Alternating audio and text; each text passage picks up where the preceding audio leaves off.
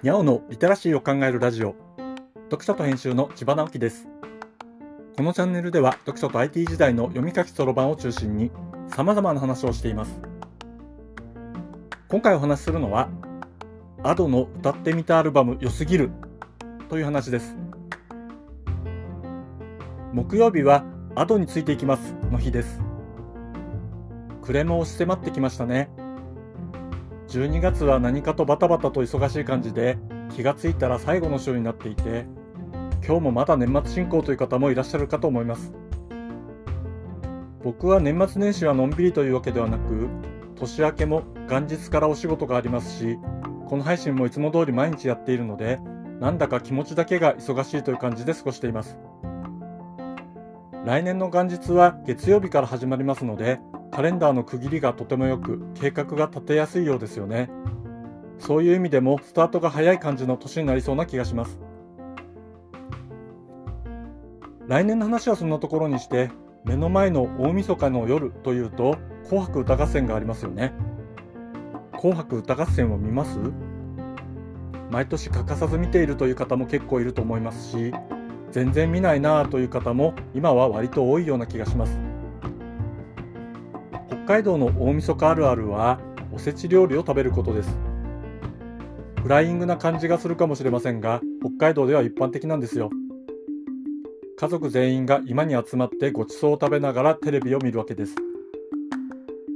その時に見るのが紅白歌合戦ということは多いでしょうね。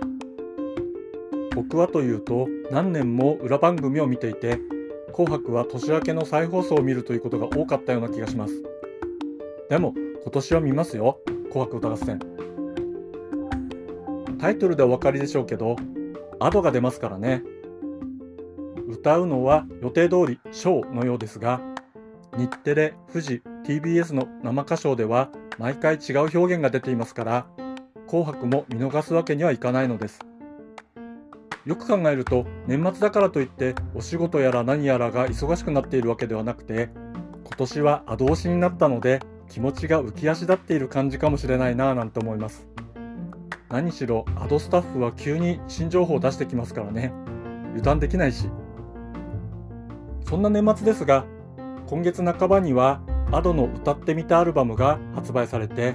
僕は何十年かぶりに CD を買いました。今は音楽はサブスクで聴くしそもそも簡単に CD を再生する環境がうちにはありませんがこれは買ってしまったんですね。推し活をされる皆さんの気持ちがとてもよくわかりました。で主に出かける時を中心に繰り返し繰り返し聴いています。アドはインパクトの強い歌のイメージが割とあると思うのですがこのアルバムではいろいろなアドの歌を聴くことができます。1曲目の「有利のドライフラワー」いい曲ですよね。これを聴くとアドってこういうのも歌うんだなぁと感じることができると思います。2曲目の「飾りじゃないのよ涙は」中森明菜バージョンで僕のようなリアルタイムで中森明菜を聴いてきた世代にとっては Ado のリスペクトを感じる素晴らしい歌になっています。4曲目の「罪と罰」これは椎名林檎さんがオリジナルですが僕はこの Ado のバージョンから椎名林檎さんを聴くようになったというむちゃくちゃいい歌唱です。5曲目は「可愛くてごめん」これ TikTok とかで散々見た人が多いのではないかと思いますがちょっとあざとい可愛さの曲ですよね。この Ado の歌ってみたアルバムはどんな曲を歌ってほしいかをファンに聞いて作ったものでこの可愛くてごめんは Ado ファンが選びそうな曲だなと思いました。あざと可愛い Ado ってむちゃくちゃいいじゃないですか。1番は可愛く2番は Ado って感じがとても良いのです。あと一押しなのが8曲目のアンラベルです。アニメの東京グールのオープニングに使われた曲ですが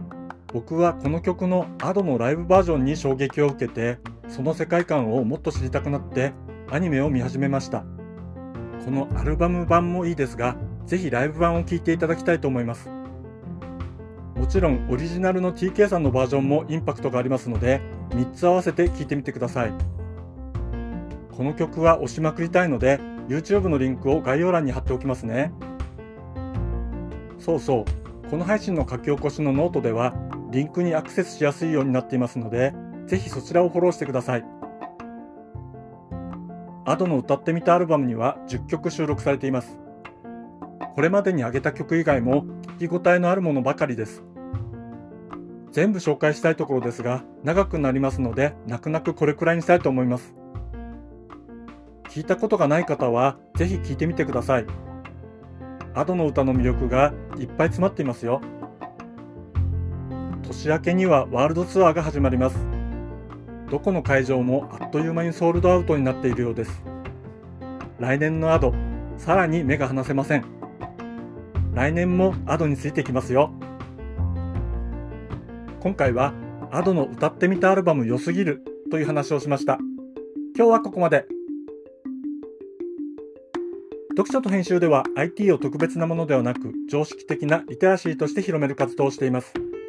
ストアカで IT リテラシーの基礎を学べるオンライン講座をやっています。詳しい内容については概要欄のリンクから見に行くことができます。コメントは LISTEN で、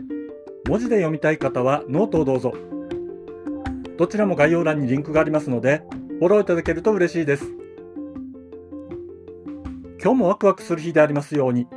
千葉直樹でした。ではまた。